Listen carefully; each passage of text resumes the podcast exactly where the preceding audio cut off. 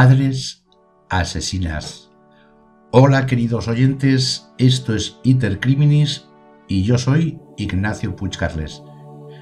Los datos para la elaboración de este capítulo han sido sacados de páginas web y varios medios informativos online donde a fecha de hoy siguen recogiendo las noticias a las que se refiere el capítulo. También decir que este capítulo está patrocinado por la asesoría jurídica Legalis Consultores, legalisconsultores.es. Adapta tu negocio, empresa, página web a la legalidad. Deja que Legalis Consultores se ocupe de todos tus asuntos jurídicos y dedica tu tiempo a tu propio negocio. Legalis Consultores, servicio en toda España. En este capítulo vamos a tratar varios casos de filicidio y que entiendo es un tema bastante importante para poder debatir y considerar la posibilidad de que se empiecen ya a contabilizar no solamente los filicidios paternos que ya se hacen, dentro de los casos de la denominada violencia de género, sino también los casos de filicidio materno, del cual no se tienen listas oficiales de casos, ya que en muchas ocasiones no se incluyen en las estadísticas. Según el diario El Mundo, el asesinato por estrangulamiento de Gabriel Cruz, llevado a cabo por Ana Julia Quezada, pareja del padre, ha puesto el foco en un fenómeno que apenas suele tener recorrido en los medios de comunicación y que ningún organismo oficial contabiliza, el de los niños asesinados por sus madres o madrastras. Pero encontrar una lista fiable en estos casos en España parece una misión imposible. No tenemos esos datos, responden en el Ministerio de Sanidad, Servicios Sociales e Igualdad. Solo registramos a los menores asesinados por sus padres varones. Esto hoy en día no debería ocurrir. En mi opinión, el asesinato de un hijo es igual de aberrante si lo comete el padre como si lo comete la madre. No politicemos este asunto tan grave. Debería haber un registro único en España para poder tomar medidas y buscar soluciones. El filicidio se refiere, por tanto, al asesinato de los propios hijos. A veces la definición se amplía para incluir a los hijos adoptivos además de los biológicos. Cuando la víctima tiene menos de un año de edad, el crimen con frecuencia se suele denominar, sobre todo en Estados Unidos, infanticidio. Aquí en España el infanticidio es una figura aparte dentro del Código Penal que ya veremos en, otros capítulos posteriores. El neonaticidio describe específicamente el asesinato de un recién nacido en el primer día de vida.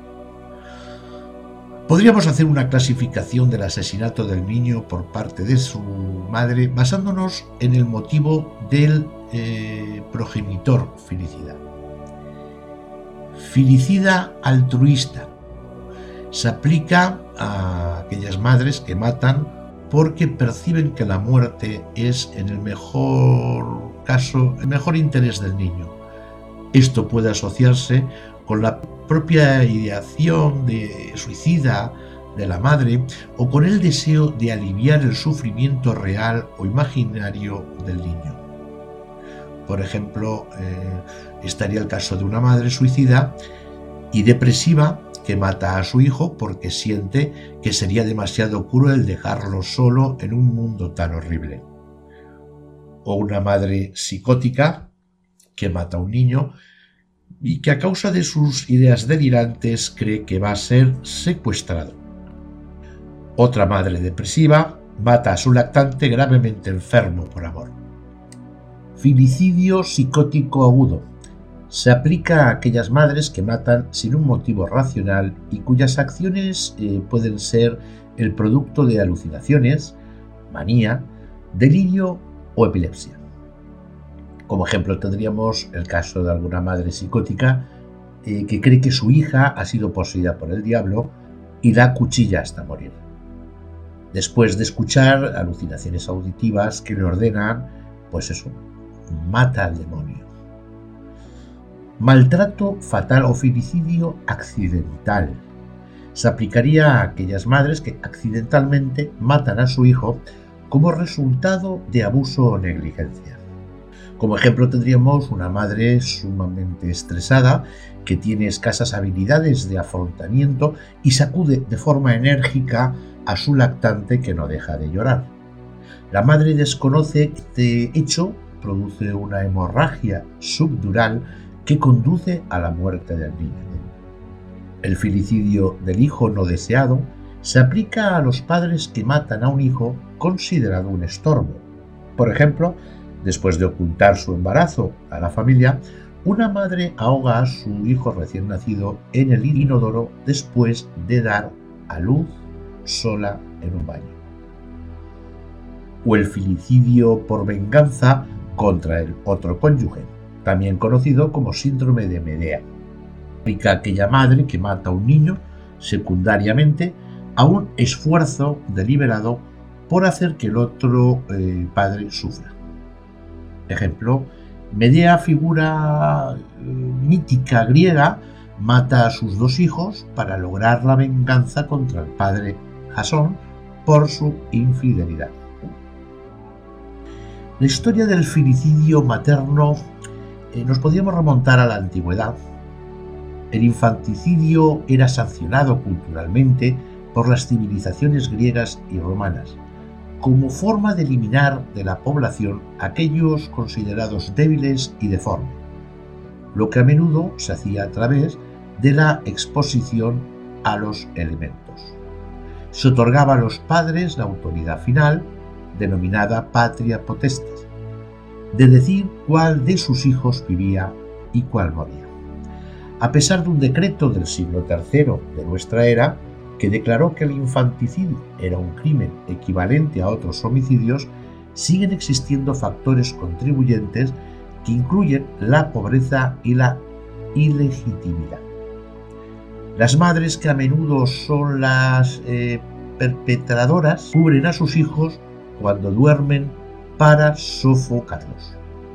Esta práctica denominada sofocación era tan frecuente que la Iglesia llegó a prohibir a las mujeres compartir la cama con sus hijos. También se sabe que las mujeres aplicaban opio en sus pezones antes de amamantar como medio de matar a sus hijos. Durante el Renacimiento se promovió crecientemente el enjuiciamiento del asesinato de los hijos por parte de sus padres y las madres a menudo eran las acusadas. Francia e Inglaterra emitieron leyes que convertían el filicidio en un crimen penado con la muerte. Las mujeres acusadas eran consideradas culpables y debían probar su propia inocencia, demostrando que su hijo había muerto por causas naturales. Es ya a comienzos del siglo XX cuando se produce nuevamente un cambio notable de los puntos de vista sociales en relación con el filicidio materno. Inglaterra fue el primer país que sancionó una serie de leyes contra el infanticidio en 1922 y en 1938 que excluyeron el uso de la pena de muerte como castigo para aquellas madres que mataban a sus hijos menores de 12 meses.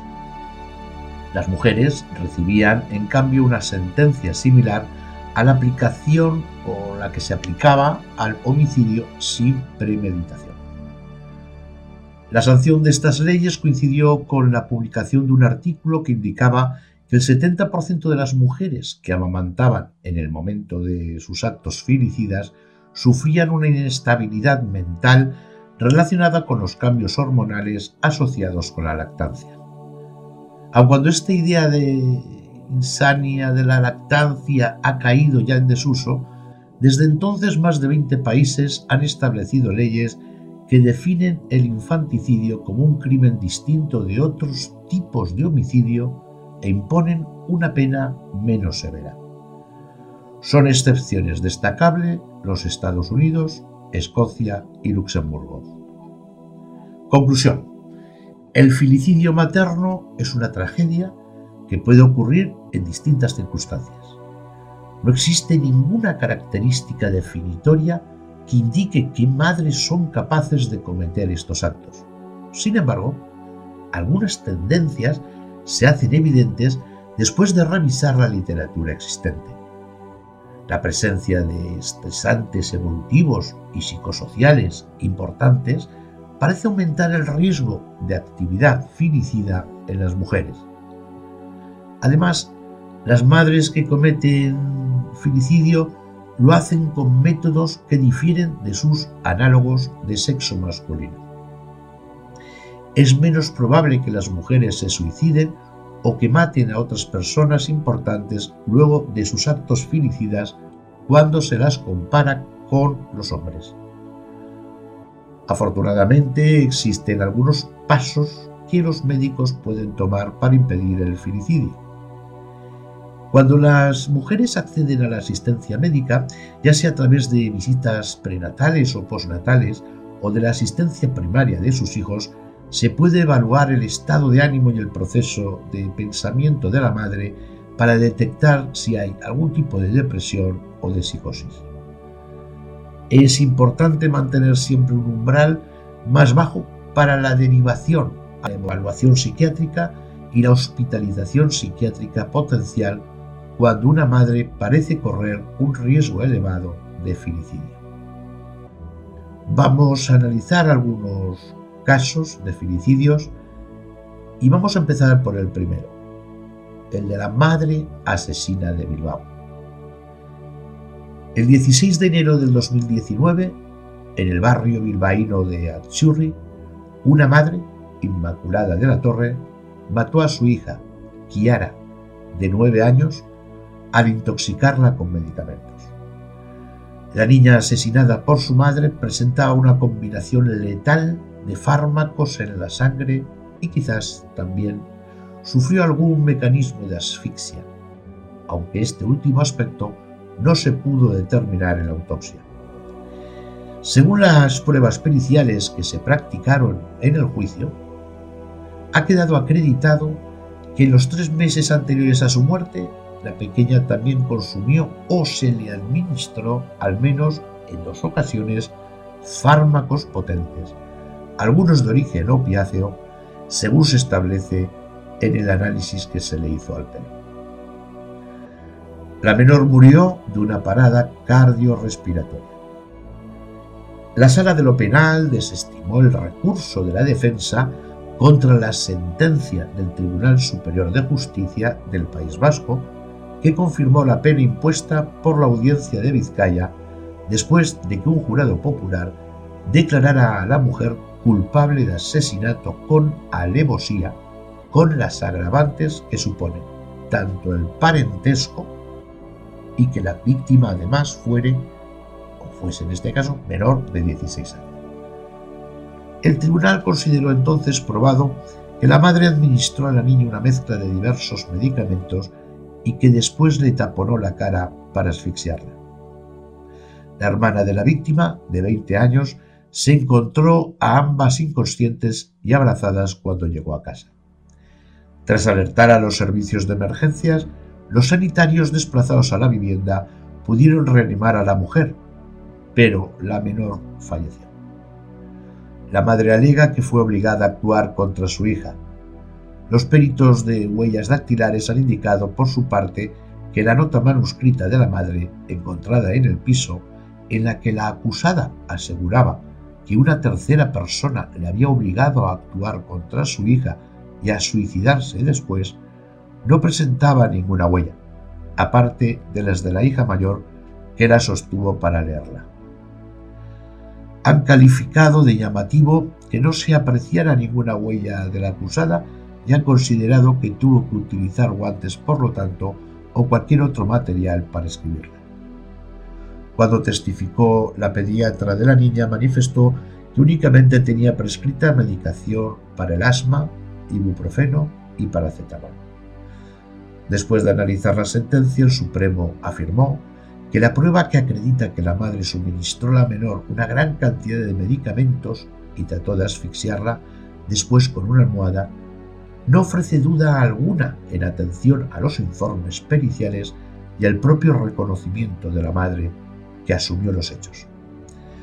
Considerada, por tanto, que la condena se basó en pruebas de cargo suficientes y sólidas, como la declaración de la mujer, el hecho de que ésta estaba con la niña en la vivienda, el suministro de las medicinas que ella almacenaba, la posterior asfixia o los informes médicos que acreditaron la causa de la muerte.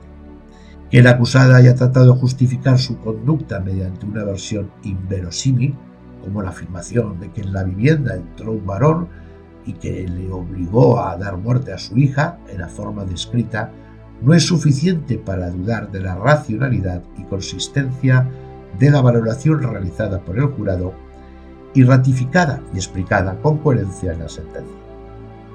Los hechos fueron, por lo tanto, calificados como un delito de asesinato agravado. Explica que la acusada impidió la capacidad de reacción de la niña, de modo que existió alevosía y que la edad de la víctima, nueve años, justifica la aplicación del asesinato agravado.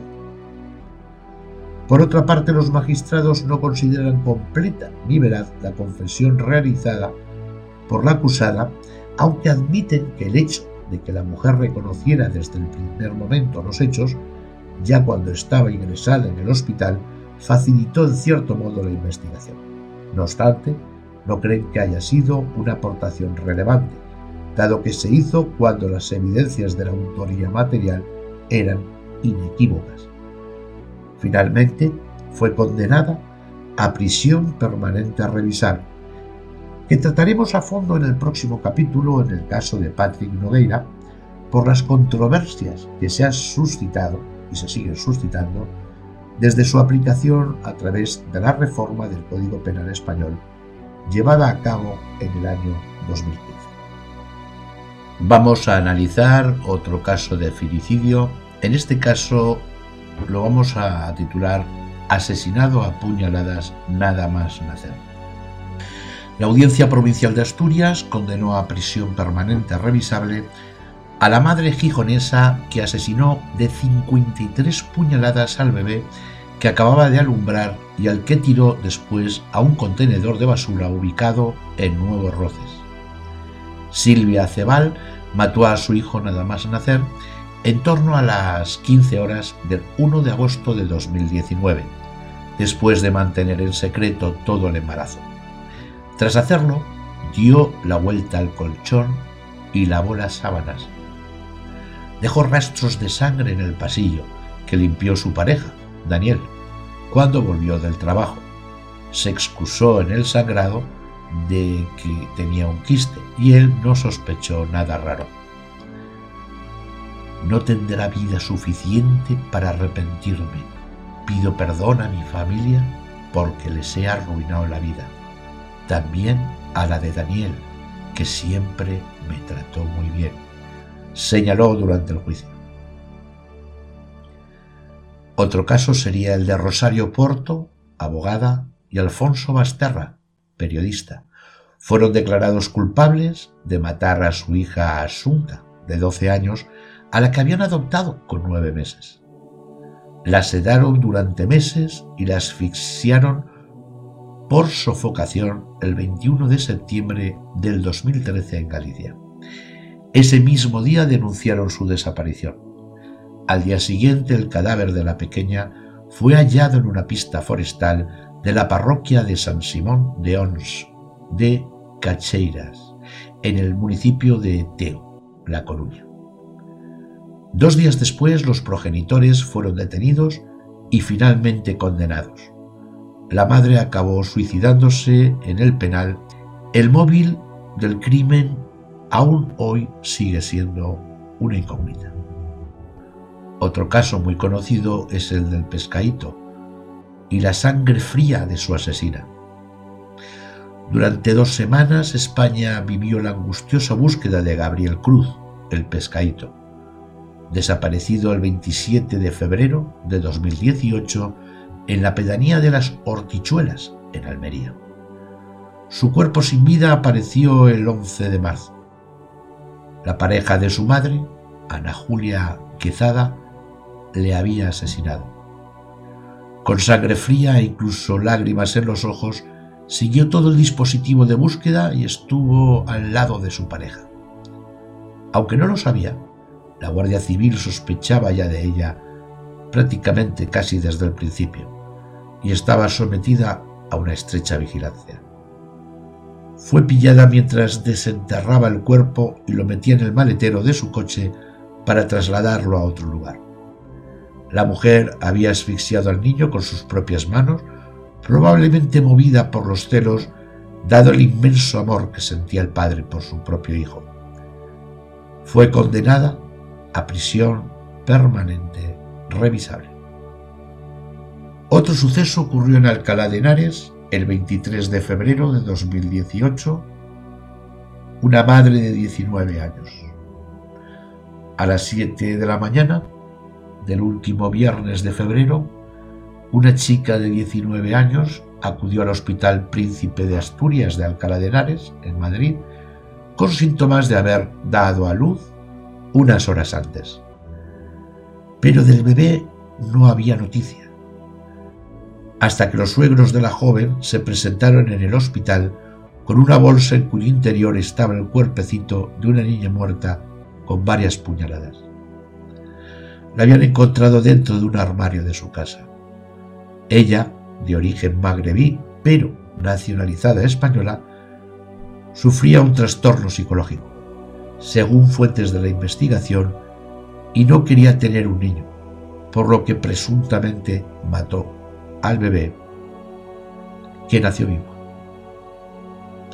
Otro caso de nombre desconocido, 42 años, ocurrió en Palma, 24 de noviembre del 2017. La escena se la encontraron los bomberos en un tercer piso de la calle Gabriel Maura de Palma después de que la expareja de la mujer viera a través de una rendija a una de las habitaciones los cuerpos inmóviles de la madre de 42 años y de su hijo de 13 en medio de un fuerte olor a quemado. Cuando los bomberos lograron derribar la puerta hallaron ambos cadáveres.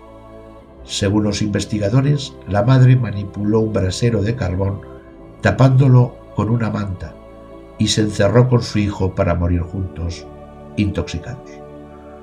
Fue una muerte dulce por monóxido de carbono. Se le llama suicidio ampliado y suele ir vinculado a la depresión. Lo habitual es que este tipo de casos no tengan recorrido judicial, ya que las autoras fallecen junto a sus vástagos. Otro caso es el de Raquel, de 34 años, en Mayor, el 4 de abril de 2017. En Mayor, Baleares, la historia de Raquel, su marido y la pequeña Alicia, de solo 18 meses, es difícil de olvidar. Después de una discusión con su marido, él quería separarse y ella volver a su Canarias natal con la hija de ambos, según contó Diario de Mallorca. Raquel abandonó la casa familiar ubicada en una zona rústica y ya no volvió. Así que por la mañana el hombre movilizó a la familia y se puso a buscarlas. En un edificio abandonado cerca de allí descubrió la desgracia. Raquel había ahorcado a su niña con un nudo náutico y se había suicidado después. Julio Ramón, que es como se llamaba el padre, descolgó a Alicia, su hija, la cogió en brazos y campo a través gritó desgarrado, mi niña, has matado a mi niña. Hay muchos más casos de filicidios eh, que se han producido en España y que ahora mismo no nos dan tiempo de tratar, pero que sí que posiblemente veamos en otros episodios. Os agradezco muchísimo el estar ahí escuchándome y también os agradecería que me sigáis por los diferentes canales donde publicamos, que le deis un me gusta si es así y me mandéis vuestros comentarios. Un saludo cordial a todos y os espero en el próximo capítulo de Iter Criminis, donde, como he comentado anteriormente, trataremos el tema de la prisión permanente revisable, que al parecer no todos los partidos políticos están de acuerdo que se aplique a los condenados y condenadas por delitos graves. Un saludo muy grande.